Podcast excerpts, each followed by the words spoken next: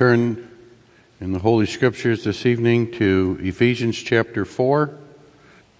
We'll begin reading with verse 17 and read to the end of the chapter.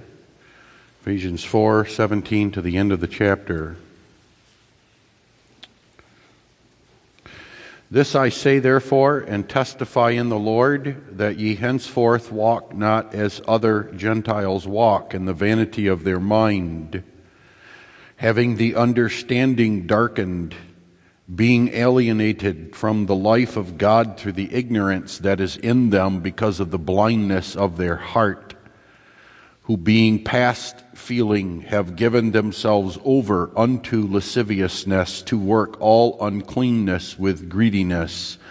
But ye have not so learned Christ, if so be that ye have heard him and have been taught by him as the truth is in Jesus.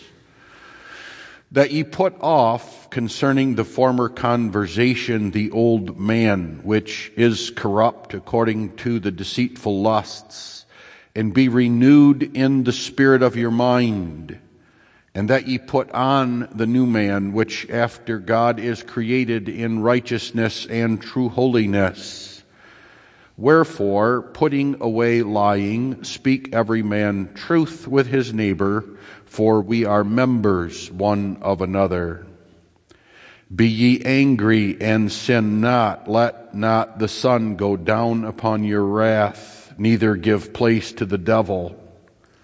Let him that stole steal no more, but rather let him labor, working with his hands the thing which is good, that he may have to give to him that needeth. Let no corrupt communication proceed out of your mouth, but that which is good to the use of edifying, that it may minister grace unto the hearers. And grieve not the Holy Spirit of God, whereby ye are sealed unto the day of redemption. Let all bitterness and wrath and anger and clamor and evil speaking be put away from you with all malice, and be ye kind one to another, tender hearted, forgiving one another, even as God for Christ's sake hath forgiven you. Beloved in our Lord Jesus Christ, the text that we consider tonight, which is verse 30, and grieve not the Holy Spirit of God, whereby ye are sealed unto the day of redemption, belongs to a number of examples of the main exhortation found earlier in verses 22 through 24, namely the calling to put on the new man and put off the old man. To put off the old man and its corrupt life, the life of the Gentile, the life that we receive through Adam, to put that off, and to put on the new man, that is, the resurrection life of Christ and to live according to that new man. And this exhortation, he says, is something we learned from Christ, that Christ teaches us this. And then what follows is a number of exhortations that are examples of putting off the old and putting on the new. That's evident when you look at the list every one of them consists of a negative and a positive. And the idea is that you, for example, in verse 25, put off the old man by putting away lying. And consequently, one also puts on the new man by speaking every man the truth with his neighbor. And so it goes throughout this section. One puts off the old man by not stealing anymore, and then puts on the new man by labor, working with his hands the thing which is good. Go all the way to the end of the section. One puts off the old man by putting away from you all malice and bitterness and wrath and anger and clamor and evil speaking and puts on the new man by rather being kind one to another, tender hearted, forgiving one another.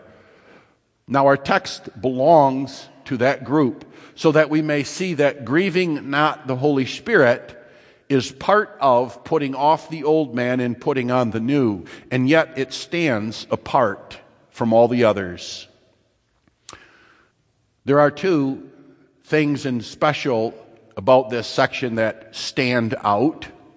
I pointed them out last week, and one is that with regard to putting off and putting on, that failure to do that gives place to the devil where he did not have a place before.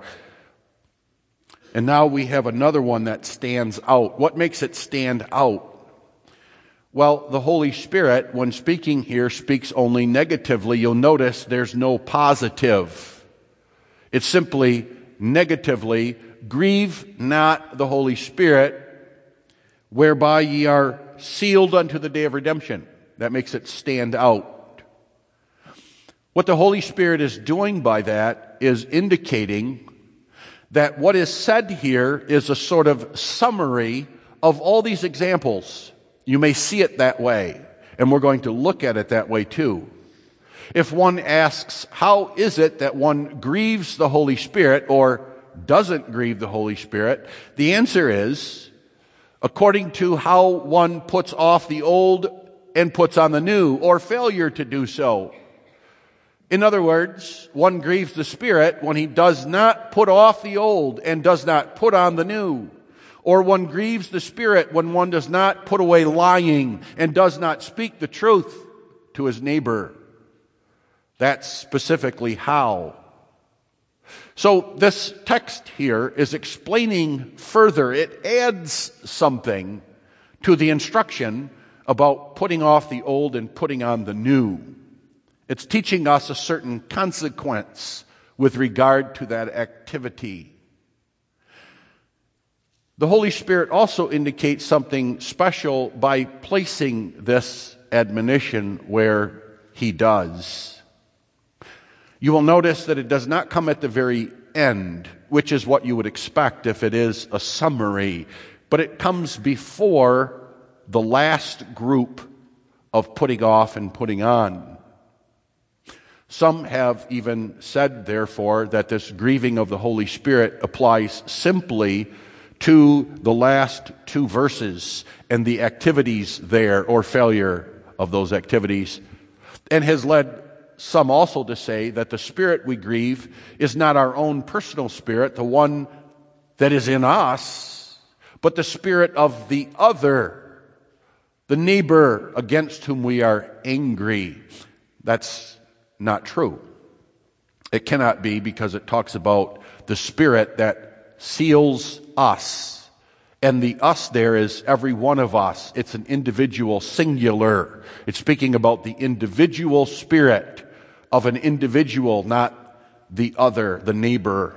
Nevertheless, the Holy Spirit does indicate that this verse isn't simply a summary of all the putting off and putting on the new, but it does apply especially to those things that are found there at the end concerning bitterness and wrath, and we're going to look at that too.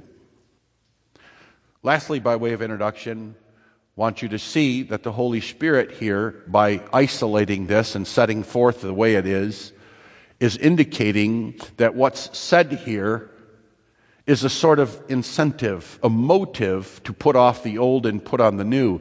He's indicating not simply the consequences, but indicating also the seriousness of this activity. He's indicating over against our own tendency, our own nature to say, well, that's really not such a big deal. Is it really such a big deal if I'm angry or not angry, or if I speak in kindness or I speak in malice? Is that really a big deal? And the answer is yes, it is. It grieves the Spirit. So consider with me, grieve not the Spirit, the warning that that is. And then, secondly, the work or the activity that that is, and then finally the motivation that it is. There's a warning here. It's not simply an admonition, but it must be viewed as a warning. A warning that's given by the Holy Spirit here in the unique way that He sets this forth, as opposed to all the other examples of putting off and putting on.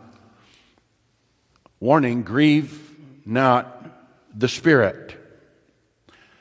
Now, that Spirit here is identified as the Holy Spirit of God. That is, the Spirit here is especially now the third person of the Holy Trinity, the third person of the triune God, the family of God.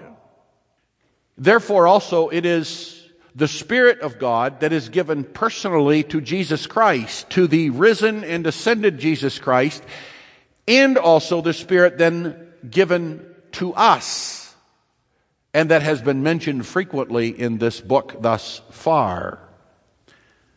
It is therefore, in the first place, God's own personal Spirit. That's evident because the Spirit is identified as God Himself. The Spirit of God, even the Holy Spirit of God. Now, God's Spirit, unlike our spirit, is a personal spirit. It's a unique person, a distinct person in the triune being of God, a person that says, I. It's unlike our spirit although there is a similarity, a certain similarity, but we must see that it's a person in the being of God. It's not simply a part or an aspect of God like our spirit is. But at the same time, there is a similarity to our spirit so that we can understand something about the spirit and the being of God. And the idea is that as the spirit acts, God acts. And as God acts, His Spirit acts. As God feels, His Spirit feels. As God thinks, His Spirit thinks. As God lives, His Spirit lives, and vice versa. As God works, His Spirit works. Means also that when we grieve the Spirit, we are grieving God Himself. Or vice versa, if we speak about ever grieving God, we may say that we are grieving God's Spirit. And to grieve God is to grieve His Spirit. The Spirit is God, God is His Spirit, and yet that Spirit is a distinct person. We need to do justice to all those things. There is a relationship of that, a reflection of that, I should say, in us. We too have a spirit. Although our spirit, there is a difference. We do say that my spirit is me and I am my spirit, but the idea really is that our spirit is personally united to our person. The thing that says I, who I am. As my spirit thinks, I think. As my spirit does, I do or what I do, I do according to my spirit and in my spirit. So there is a reflection of this, what is unique about God, that His Spirit is a distinct person that's reflected in us. I am my spirit and my spirit is me, but I also must see those as distinct. I behave and act and work according to my spirit. Now, this is God's own spirit as it's given to Jesus Christ and therefore also to me when I'm united to Jesus Christ, or to even put it more succinctly, we are united to Christ by His Spirit. That's actually what we read in our baptism form. If you want to have some fun, go find that reference. We are united to Christ by His Spirit. That's indicated when it speaks about the Holy Spirit. Whenever we speak about the Holy Spirit, we are especially looking at the Spirit as He's given to Jesus Christ as His own personal Spirit. The spirit we grieve, therefore, is not our own natural human spirit, the one that we receive from our father Adam. It's not that which we share with the whole human race, so that all humans have the same sort of human spirit, yet their own personal one. This is the Spirit of God. And the Spirit of God as it's given to Jesus Christ and then subsequently given to me. That word Spirit is that which describes our nature and our character as human beings. My human spirit is that which is human about me. It is that which animates me. It is the source of my life. It is my being. It really describes me fundamentally. And the Spirit, of course, when we fell, is what was corrupted and depraved. That's not the Spirit we grieve. In fact, if we want to look at the text antithetically and rightly, the idea really is that we are going to grieve one spirit or another. With regard to putting off the old man and putting on the new man, if one fails to do that, he will grieve the Holy Spirit, the Holy Spirit of God. But that will be delightful and wonderful to his human spirit. And consequently, when there is joy and delight with regard to the Holy Spirit of God, one may expect that his human spirit, the spirit of his old man, will become depressed, morose, sad, and grieved greatly. We ought to recognize that with regard to the text because we have another spirit. And that's why we have the reference to an old man and a new man. That's the importance of this text. There's a further describing here of what that old man, new man is all about. When we first read about the old man and new man, we did describe it rightly. And perhaps you asked yourself, well, Reverend, where are you getting some of that information? And the answer is from what follows.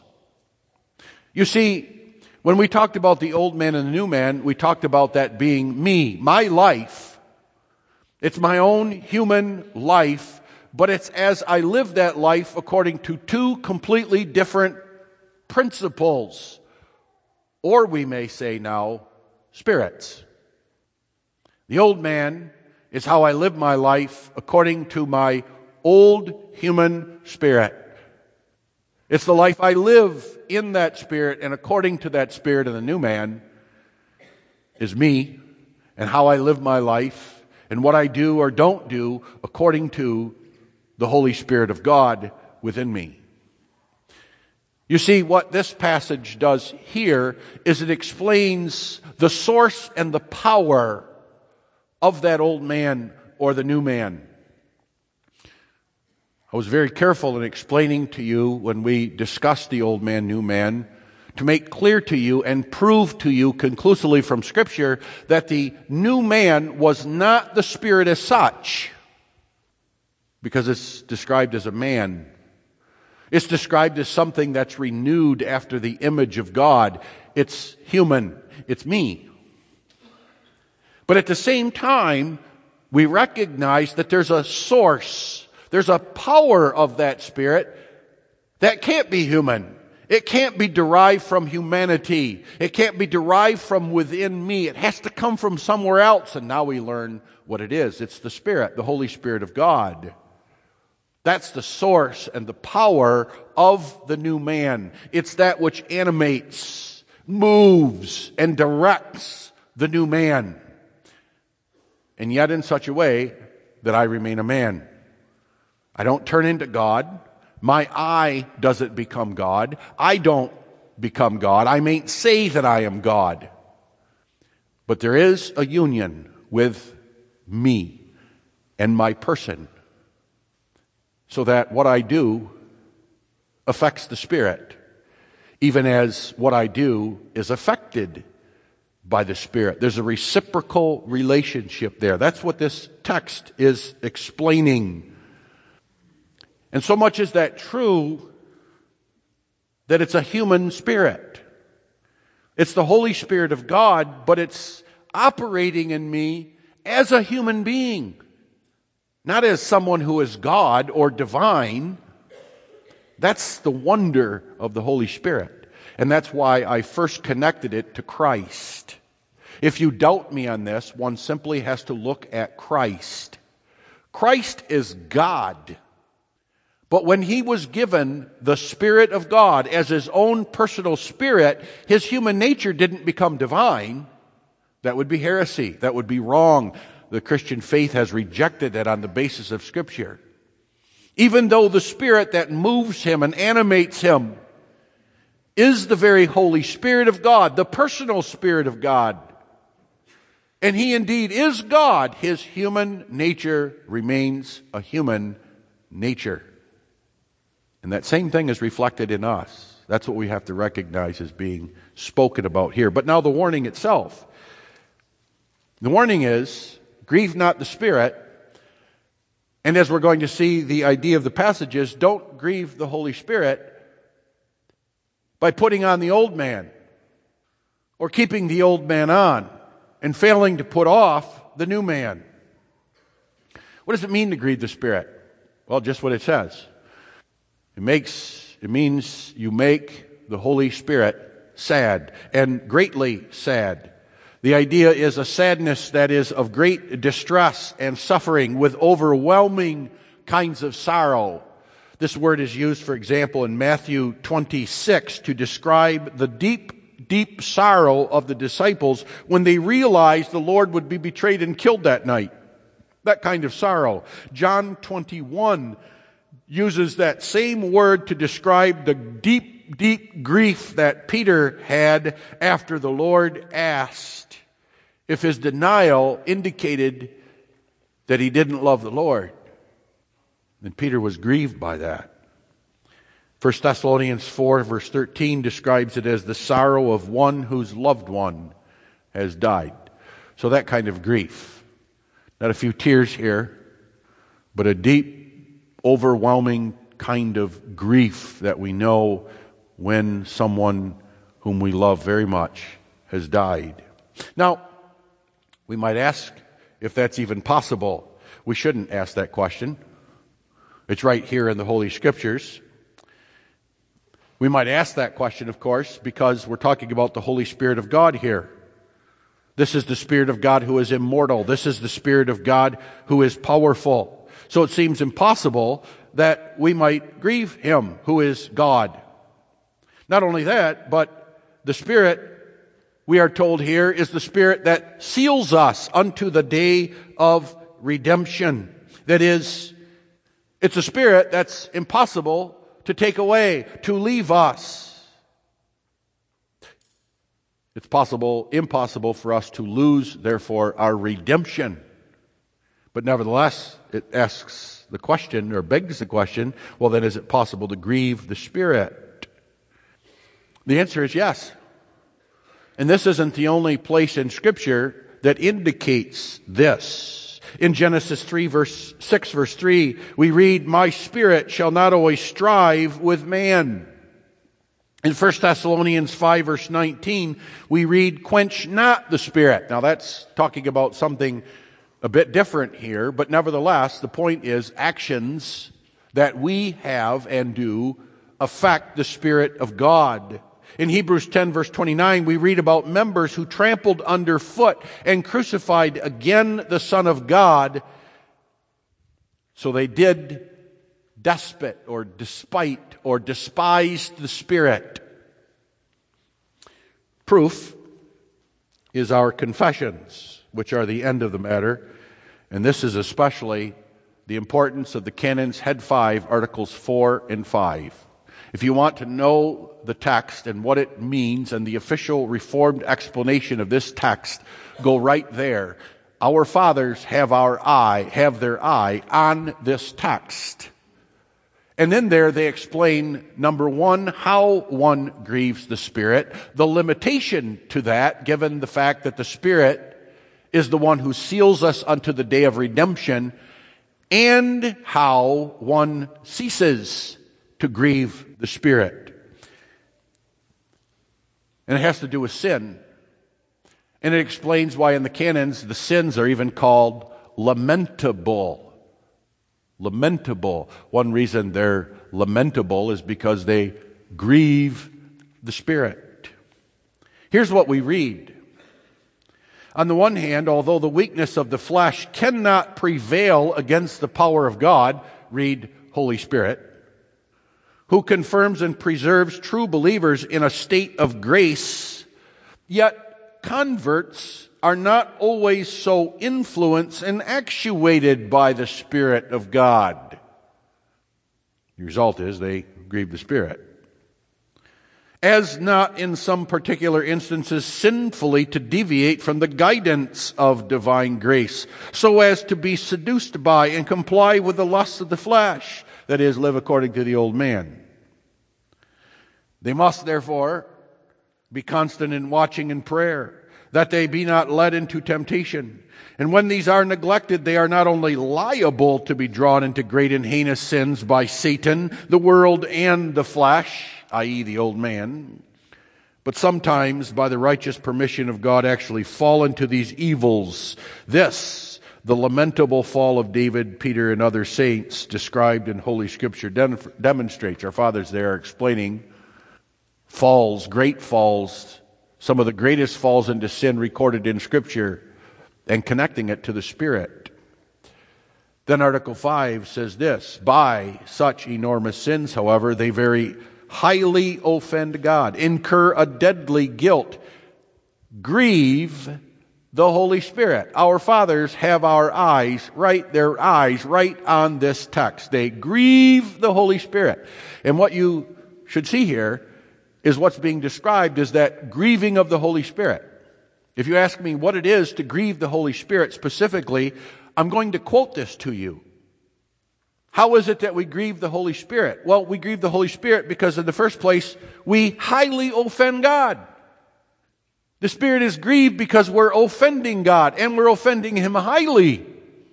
That grieves Him. And specifically, it grieves His Spirit. We incur a deadly guilt. Our conscience accuses us. You've sinned.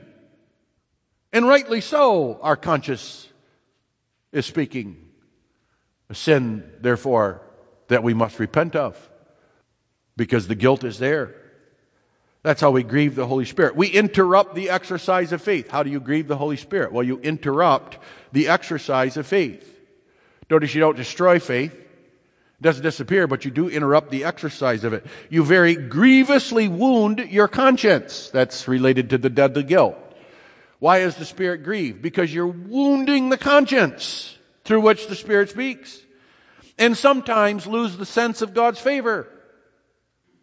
You feel as if God's not favorable towards you. Until on their returning into the right way of serious repentance, the light of God's fatherly countenance again shines upon them. There's the description of the canons.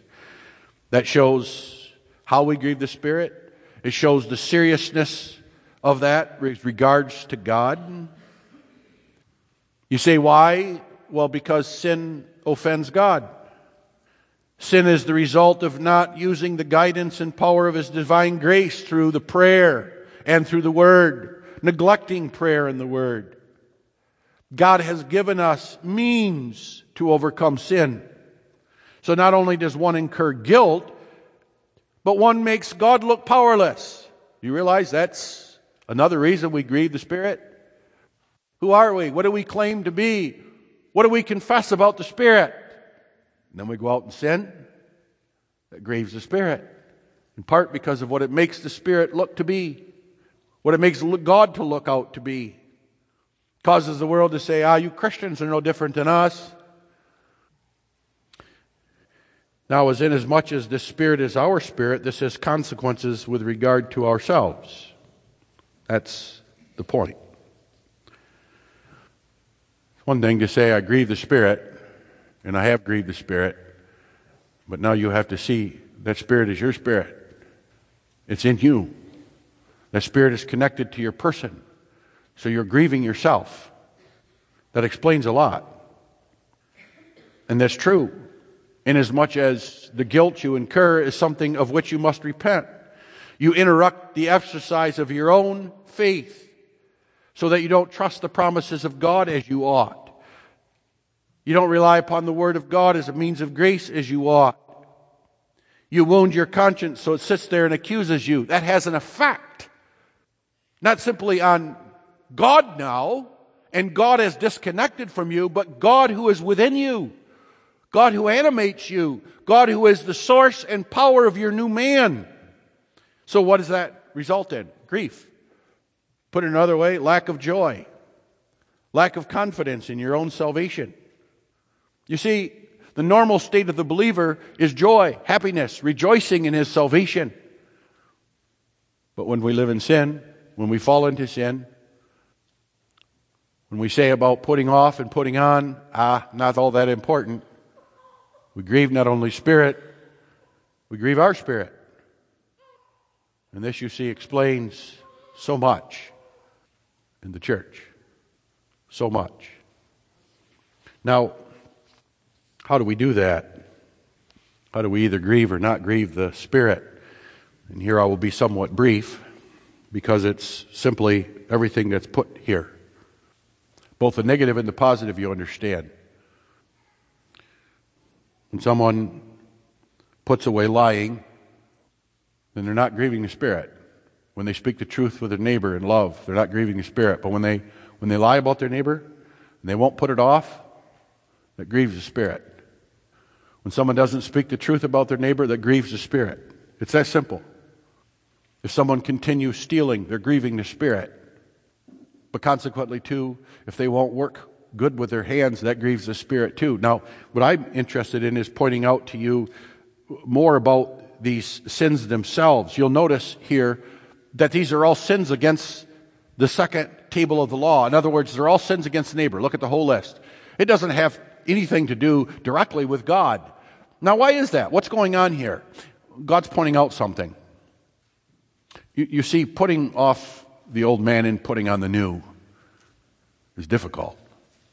And it's truly impossible to do in your old man, period. Can't be done. And one of the excuses that we often give is, well, what I'm doing only regards the neighbor. It's not about God. It's not like I'm lying about God. It's not like I'm really stealing from God. It's, it's not like I'm speaking falsehoods about God. You go through the list. It's not like my corrupt communication concerns God Himself. I'm not stealing from the collection plate. In other words, it's really not all that big a deal. It doesn't really affect God. And the Spirit is saying, no, you don't understand. Sin against the second commandment, or sin against the second table of the law, sin against the neighbor, grieves the Spirit of God as much as sin directed at Him. We have to understand that. Why, let someone tell a lie about the truth of God, and they're declared a heretic, and out of the church they go. But someone speaks a lie about their neighbor, and no one seems to care. Well, that grieves the Spirit too. So take note of that. Also, notice that all of these are the kinds of sins that we might have the tendency to overlook or consider minor. Notice here, the sins that are set forth. They don't talk about committing fornication or not, or murder or not. Even the stealing that is brought out here is, is brought out to be a sort of minor stealing. Uh, the kind of thing that probably wouldn't land you in jail or any such thing because the opposite is work with your hands to have a little extra to give to the poor. It might be the kind of theft even where someone refuses to work. That's likely what he has in mind. The person that's stealing from benevolence because, well, he doesn't want to work. So the church has to support him.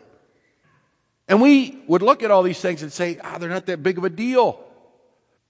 What's the big deal if I let the sun go down upon my wrath? So I go to sleep still mad at my wife or my kids. Well, we pointed out some things. One is you give place to the devil. That explains a lot. That explains why many, many marriages are in splinters and homes are in shambles. But there's more than that. You grieve the Spirit of God. Now, why is that? Well, hopefully you see. We've been going through the law of God here in this church, and I've been trying in the second table of law to connect it exactly to God because scriptures do. When you fornicate, the Bible explicitly points out that you join the Spirit to a harlot. You are fornicating with the Spirit of God and His body. When you lie, the lips you lie with are the Lord's lips. He bought them. So you see, this completely discombobulates and rearranges our order of sin and what we think of sin and the importance of sin. Notice also that this applies to the positive as well as the negative. Why? Again, because we often think we're putting on the new man when we're simply putting off the old.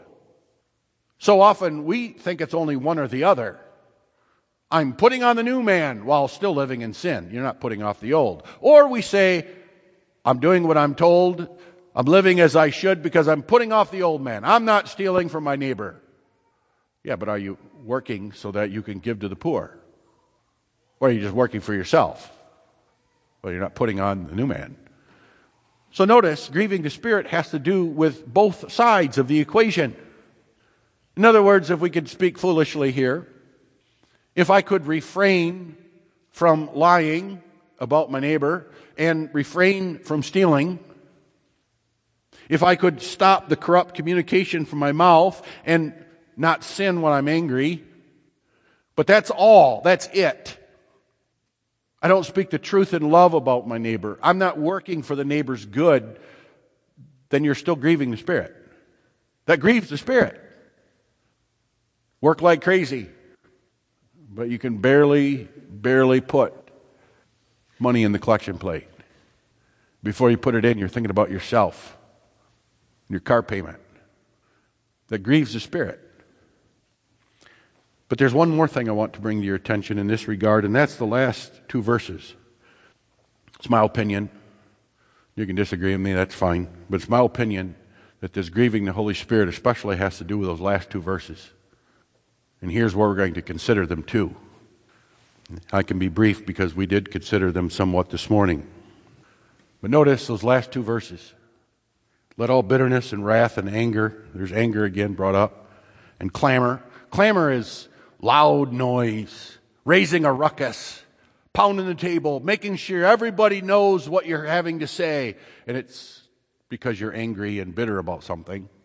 And evil speaking, be put away from you with all malice. Malice has to do with an intention to do evil or to hurt somebody. And then on the other side, be kind one to another, tender hearted, forgiving one another, even as Christ, God for Christ's sake hath forgiven you.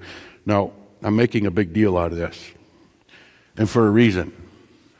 And the reason is, is because I'm like you, and I've lived in the Protestant Reformed churches my entire life, and this is our besetting sin. And it's our besetting sin because we don't think much of it. Ah, I'm just bitter about a few things. It's just bitterness. And I'm not bitter really with God. I'm just bitter about how this happened with regard to the neighbor. Just a little bitterness, a little wrath, a little anger. I'm pounding the table just a little bit. I want to be heard. It's just a little evil speaking. It's, after all, just Ninth Commandment stuff. What's the big deal? Can I harbor a little malice in my heart? It's not hurting anybody. And be, be kind? That's overrated. Be kind. That's what the liberal church is all about. They all do is talk about love and being kind and tenderhearted and all that. That's all that liberal stuff. We're not supposed to be kind. We're supposed to be warriors. We're supposed to destroy people. Tenderhearted? Why? Why, our heart has to be firm and courageous and strong. Forgiving one another? That too is overrated. Really, it is. Amazing. We, we, we, we, we even minimize the necessity of forgiveness with regard to God. So, why would we be expected to take forgiveness with regard to the neighbor seriously? Forgive us our debts, we say very loud and mumble. as we forgive our debtors. And then forgiving as Christ has forgiven us. I'll forgive. I'll forgive this way and that way, but not as Christ has forgiven you. This right here, beloved, is why many of you, and why me too, can be so depressed, so filled with grief and sorrow. This is why homes have been destroyed, marriages have been destroyed. I believe with all my heart this is why we just had a schism. I believe it with all my heart. And I'm not just telling you that, I've told others this, including those that left, long before they left. The problem here is bitterness and anger and clamor and evil speaking. And we don't think much about it. I have a right. I've been wronged. I can justify it. But you've grieved the Spirit. You've grieved the Spirit. Now, this is given to us for a motive. And I might say there's also a motive to not grieve the Spirit. I hope you see that. There's a real motive here. You say to yourself, why should I live the way God calls me to live? Why should I go through the hard work? And it's hard work. You know why it's hard work? Putting off the old and putting on the new, I explained it to you. Because when you do that, you're going to grieve your human spirit. Your human spirit is going to groan. Because it's what we read in the baptism form is crucifying that old man. That hurts. The old man. It hurts. He resists it. He doesn't want to give to the neighbor. He wants to take from the neighbor. He doesn't want to speak good about the neighbor. He wants to speak evil about the neighbor. He wants to harbor anger and rage and bitterness. And God comes along and says, But you've forgotten something, my son and daughter. Now, notice, beloved, this has nothing to do with salvation as such. It's the Holy Spirit whereby we are sealed unto the day of redemption. Make no mistake, you cannot grieve the Spirit such that you lose the Spirit, that you lose your redemption. And that's why this is a wonderful text to consider on the occasion of baptism. Baptism is a sign and a seal of what? The gift of the Holy Spirit, in essence, and the fact that the Holy Spirit is the seal of our redemption. The day of redemption is talking about the last day, the day when Christ comes and raises us all from the grave. When there's the public judgment and God, all of God's children are declared innocent, guiltless, based upon the sacrifice and death of Jesus Christ, and they enter into an inheritance that they never dreamed of, an eternal life. They receive all the perfection of all the blessings of Christ's death and satisfaction. That's the day of redemption. The day of redemption is not, not the day Christ died. That happened already. This is something in the future. You're sealed unto it. And the Spirit does that. That's His work. But it ever occurred to you how the Spirit works that way? We say the Holy Spirit seals us unto the day of redemption. Did it ever occur to you how he does that? Well, one way is he's grieved over sin when we're not. You're not grieved over it, but the Spirit is. And if the child of God has that spirit, that will be intolerable. At some point, the child of God will wake up wake up to his senses. In other words, God works repentance through that very grief of the Spirit. He brings that child to see what he's doing as the wickedness it really is. But that is the hard road. God is setting forth, God is setting forth that if you put off the old and put on the new, then the Spirit will be happy and joyful, which is the norm. That's the norm. That's why it's put here this way. The norm for the child of God is he lives out of the new man and he puts off the old. And when he does, he rejoices in his salvation. He doesn't doubt his salvation. He's not filled with questioning and doubts and consternation because the Spirit is there. But such is that Spirit also that when we live in sin, and especially because we don't think much of sin, then the Spirit is grieved. And that grieves us. And that brings us to our knees. That's how He seals us, even to the day of redemption. So it's a motive not only to carry out our calling here, but it sets forth what that motive is too. It's love. You see, we love not only Jesus Christ, but we love His Spirit. And if we love Jesus Christ, we love His Spirit. And it should pain us and hurt us to grieve that Spirit as much as we would grieve ourselves or our neighbor. That, beloved, is your calling. Amen. Our Father, which art in heaven, O Lord, our God, give us grace to live according to thy Spirit in the joy and the delight of our salvation, to live in the firm hope and the conviction that we are thy children, and thus to live putting off the old and putting on the new, lest we grieve the Spirit. And where, O Lord, we have grieved the Spirit, may that come to our consciousness and our recollection May that very grief of the Spirit drive us to our knees in repentance and sorrow of heart ourselves. Continue to preserve us and seal us, O Lord, by thy great Spirit, to the glory and honor of thy name. Amen.